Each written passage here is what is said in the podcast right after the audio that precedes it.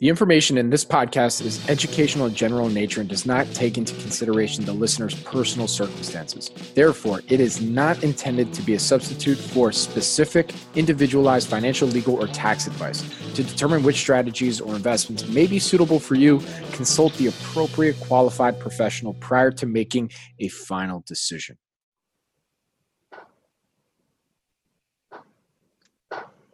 Hey everyone, welcome back to another episode of In the Market Trenches. If this is your first time checking us out, we're available anywhere podcasts are available. You can check us out at snn.network. You can check us out at uh, inthemarkettrenches.podbean.com. You can check us out on the SNN YouTube channel. That's youtube.com slash SNNwire. Gary, good to see you. Good to see you, sir.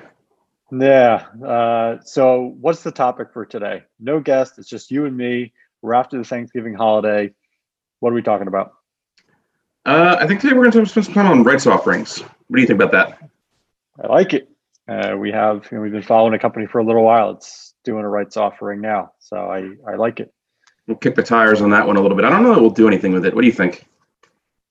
Uh, with the company that we're following, Yeah, maybe. Eh, I don't know. It's I like the leadership. Uh, space is okay. Quality of assets is meh, but you know it's a rights offering, and so I want to Yeah. pay attention. Yeah, and and this is sort of in the vein. The last episode we had uh, Mark Vanderwall, Googie, and he's sort of uh, the whole concept of uh, rights offerings. I, I have to give him a, a, a tip of the hat, a tip of the beanie. Tip of the it's beanie. outside here today. Um, it's it's uh, it's, it's beanie day here on uh, in the market trenches. But I got to give him a, a tip of the beanie because, um, you know, I didn't know. I don't think I knew him at the time, but he wrote up a rights offering on the Value Investors Club. That sort of got us started on on on doing them and getting to know them a little bit. And, um, you know, he, he's uh, I mean, he's Googie on there, obviously, but. Um, you know, he wrote one of them up, and and this was probably, gosh, when did when did they when did they write up that uh, the original one that we did? Um, was that 2013, 2014? Probably, yeah. 20, I think it's 2013 because because that one came with some warrants and those expired in 10 years, which was 2023, right? So Yep. it must have been a 2013 offering, September of 2013. Now I recall. Okay, that helps me back into it. So right, rights offerings. This company that we're looking at comes out and says that they're doing a rights offering, and that just sort of got me thinking about rights offerings in general, and you know, Googie a little bit and whatever else, and um, sort of there's good rights offerings. There's rights there's rights offerings that we like, and there's rights offerings that we don't want to go anywhere near. What i- what is a rights offering?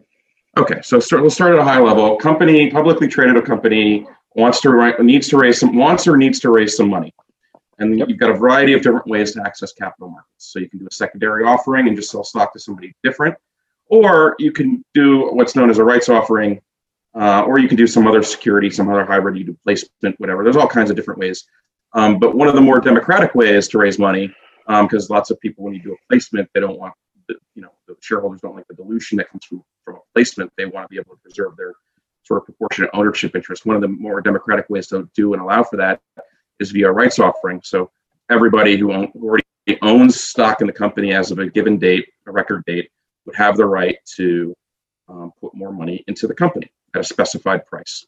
Uh, so, so for every share you own, you'd get some some right to put money in for either a whole share, a fraction of share, several shares, sort of all over the map in terms of what we've seen and how we've seen them. But um, you, it's a right. It's a it's, it's a right. And- It's named rights. Yeah, offering. and so it's it's a it is a right, and if so, if you're a holder on the record date, you will get a new symbol in your account, uh, CUSIP or a symbol, and that represents the right. And sometimes those rights are tradable, sometimes they're non-tradable. You have to look at the filing documents to see um, if they are going to be tradable or not. Right. And then that right allows you to purchase a certain amount of shares of stock. Again, you have to look at the filing documents to see what you're entitled to. And then when you we want should to we should we, exercise, we, we should say stock or some other basket of securities because we've seen That's right, instances right. where it's where it's a, where it's a preferred security, convertible preferred security, warrants. Um, maybe we've seen a debt piece here or there, um, but it's sort of all over the map in terms of what these things look like. It's, it's when you've seen one, you've sort of seen one, and it's and it's kind of the and all of these sort of have um, you know, their own structure to them. I'll, I'll say. Mhm. And so this is a place that we've spent some time on over the years. It's generally a place where we've, we, we've tended to do okay. Um, but it's, it's also one of those places where you sort of need to pick and choose your spots, right? Right. And so And how do we, how do we go about doing that? Because we have one that we're looking at right now. Um, sort of in a beaten up sector. So oftentimes when a company's doing this, it's because the sectors, sometimes they're serial capital raisers and those we tend to avoid. So oftentimes um, there's companies that do these again and again and again because they're always raising money because they're always burning through cash. That's not something that we're typically all that interested in.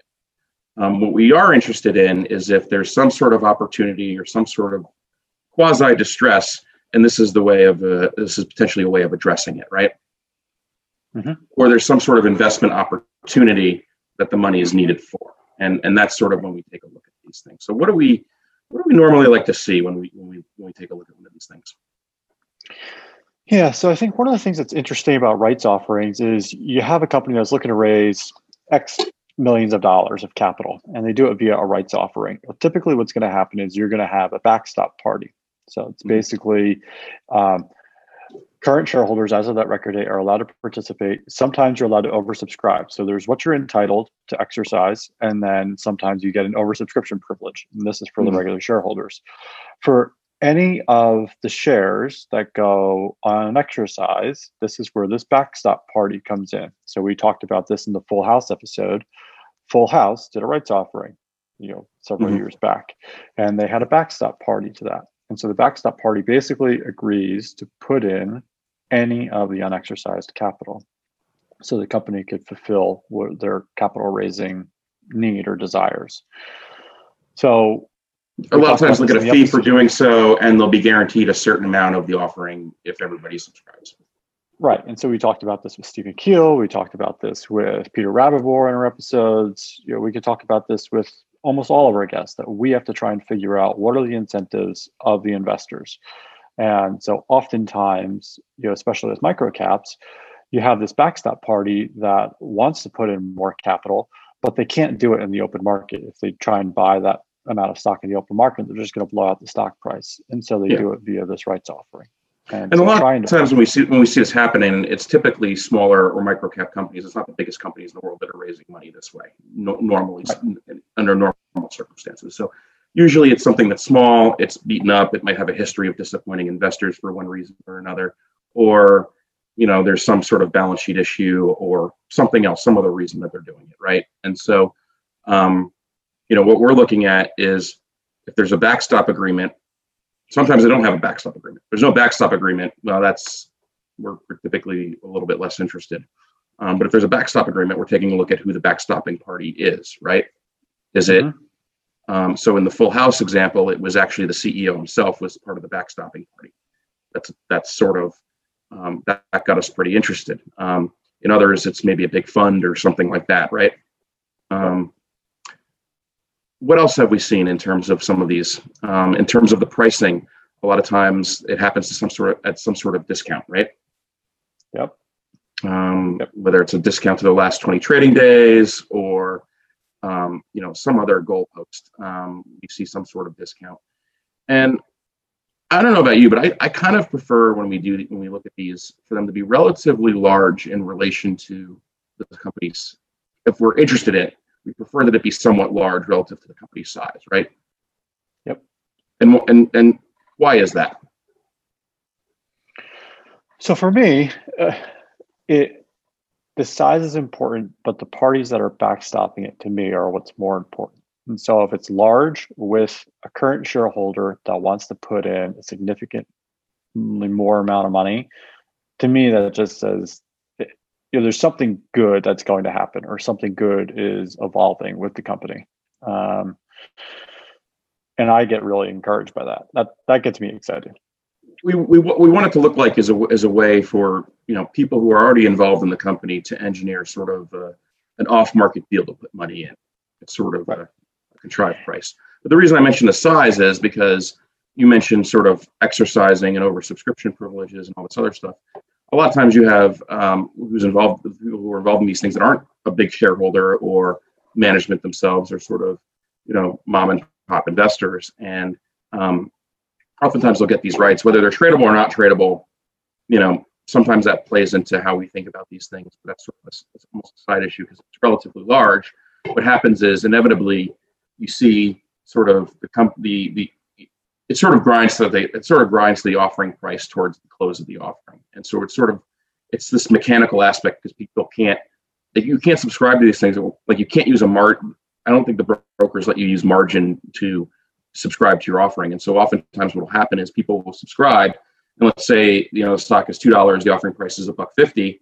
Um, you know they'll they'll ex- at two bucks they'll exercise their right and then they'll sell the stock to financing it. And so you sort of have this mechanical aspect on what's going on in the market as this offering draws to a close. You have sort of like a whole mechanical apparatus that takes hold.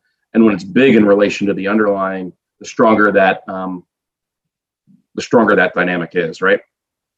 Yeah, and so just to go through that example again, you know, you if you own the stock at two dollars and the exercise price of the rights it's buck fifty, well, you could sell your stock at two dollars. You're going to get cash. Then you exercise your rights.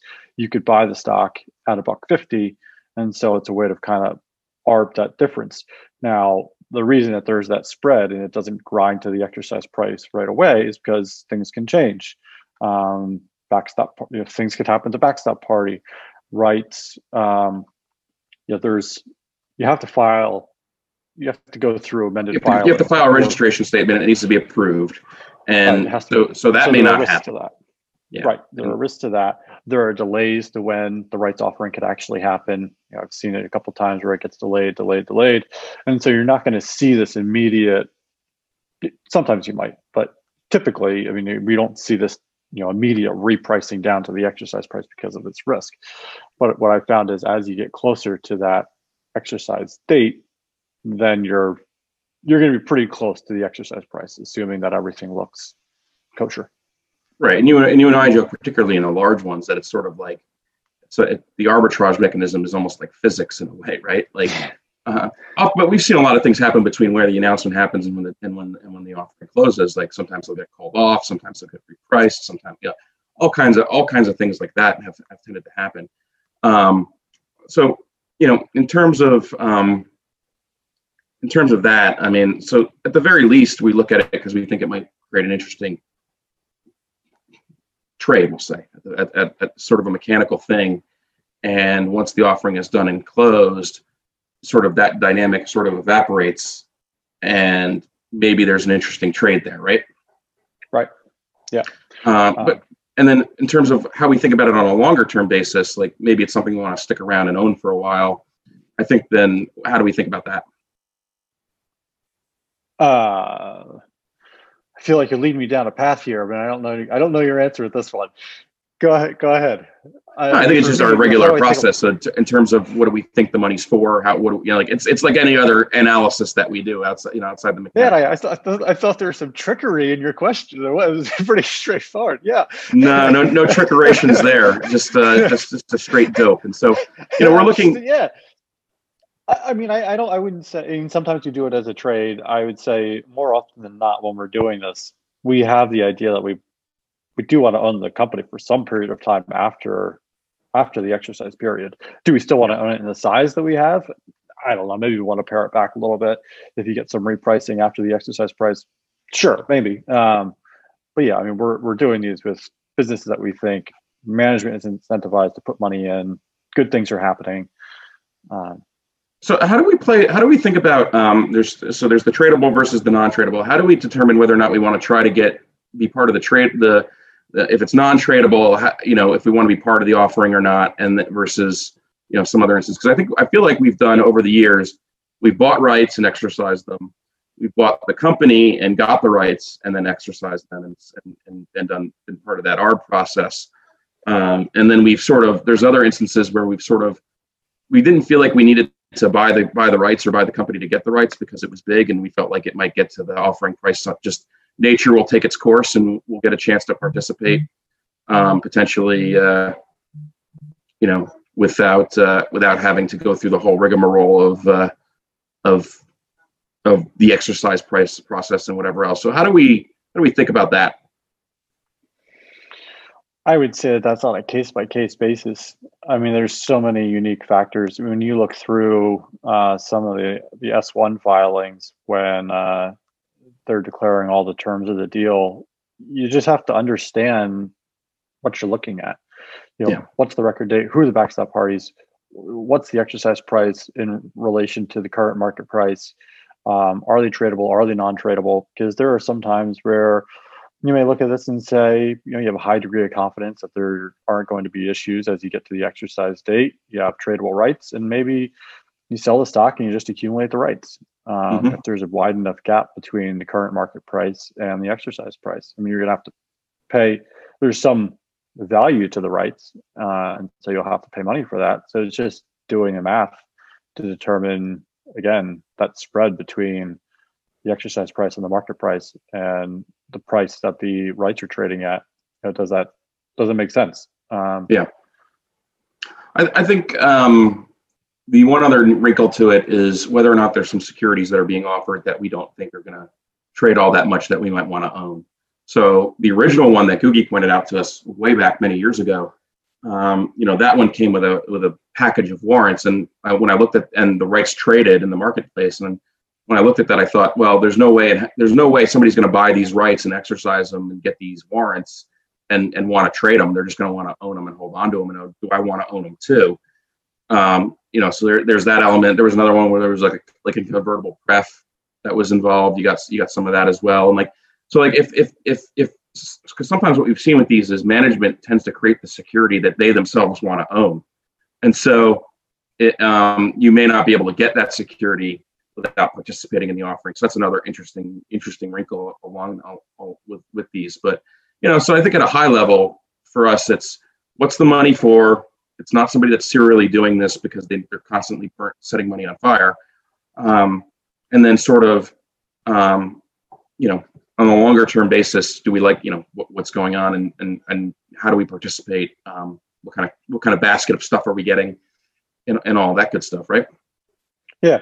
And so how do you, how do you find rights offerings? I know Googie, he's, he was on a podcast, this was years ago, where he described kind of his search process and, you know, he sets up uh, Google alerts um, Yeah. for just the term rights offering. That, that, that might have even been producer Bobby's podcast. Producer Bobby, was that your podcast? That was producer Bob. Oh man, what a great podcast! Listeners can't see hand gestures, producer Bobby.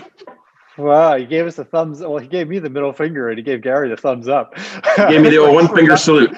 Yeah, yeah, for for not knowing Thumbs up. uh, it was his podcast. Well, that was a great episode. yeah, he- so so he's got he's got Google alerts set up, um, and uh, we do keyword alerts in SEC filings, and that's typically the way we we we come across them. Um, you know, we've got some of them for that. We've got other ones that we use as well. You know, anytime you know a certain word or phrase appears in a filing, we at least want to take a look at the filing to see why it's there.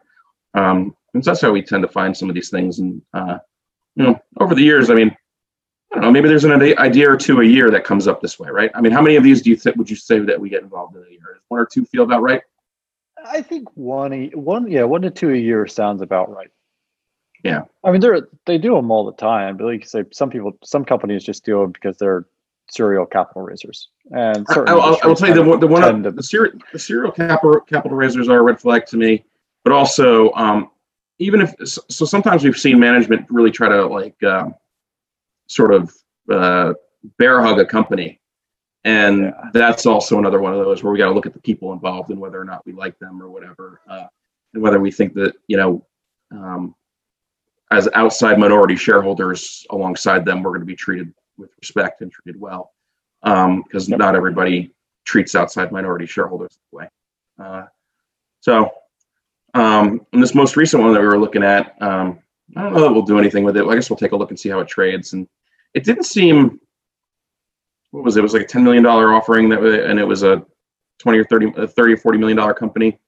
So that's, Yeah. that's, that's large. I don't know if it's large enough. And so, uh, you know, I guess we'll have to see what happens with that. But um, that was, um, you know, so just as context, like, what do you consider large? Do you consider 25% of the market cap to be large? Do you consider it? I kind of think I would- half. Yeah, I would. I think that's probably what I would consider large. Yeah. Yeah. know, enough where you're going to have people actually trying to finance it in, in Arbit, right? Because it was Right. not that big. Like with the one that we did on Full House, that was not large in relation to Full House, right? It was only uh, you know five or six million bucks, I think, right? And I, I don't And it- even think that one ever traded down to the exercise price, and that's Yeah. again because it just wasn't it wasn't as big.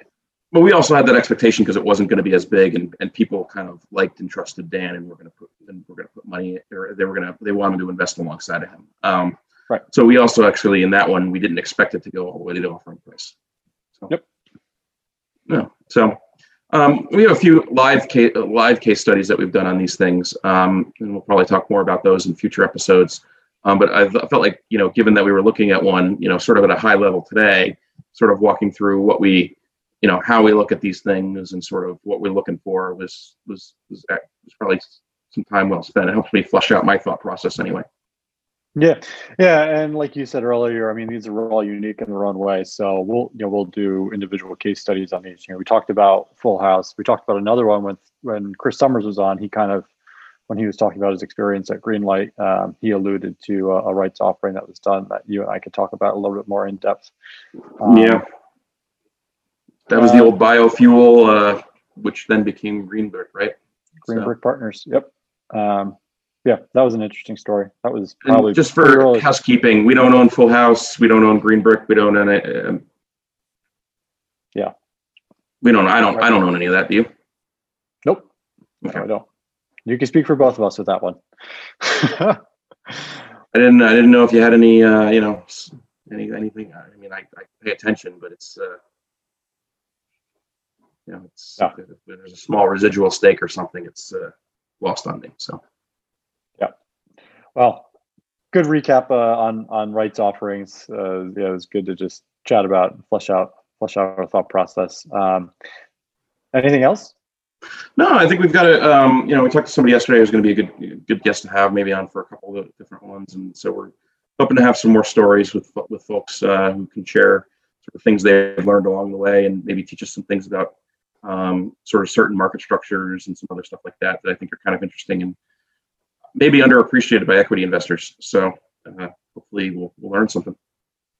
Yeah, no, I'm I'm stoked to have him on and and talk about his experience. I think it's a pretty unique perspective.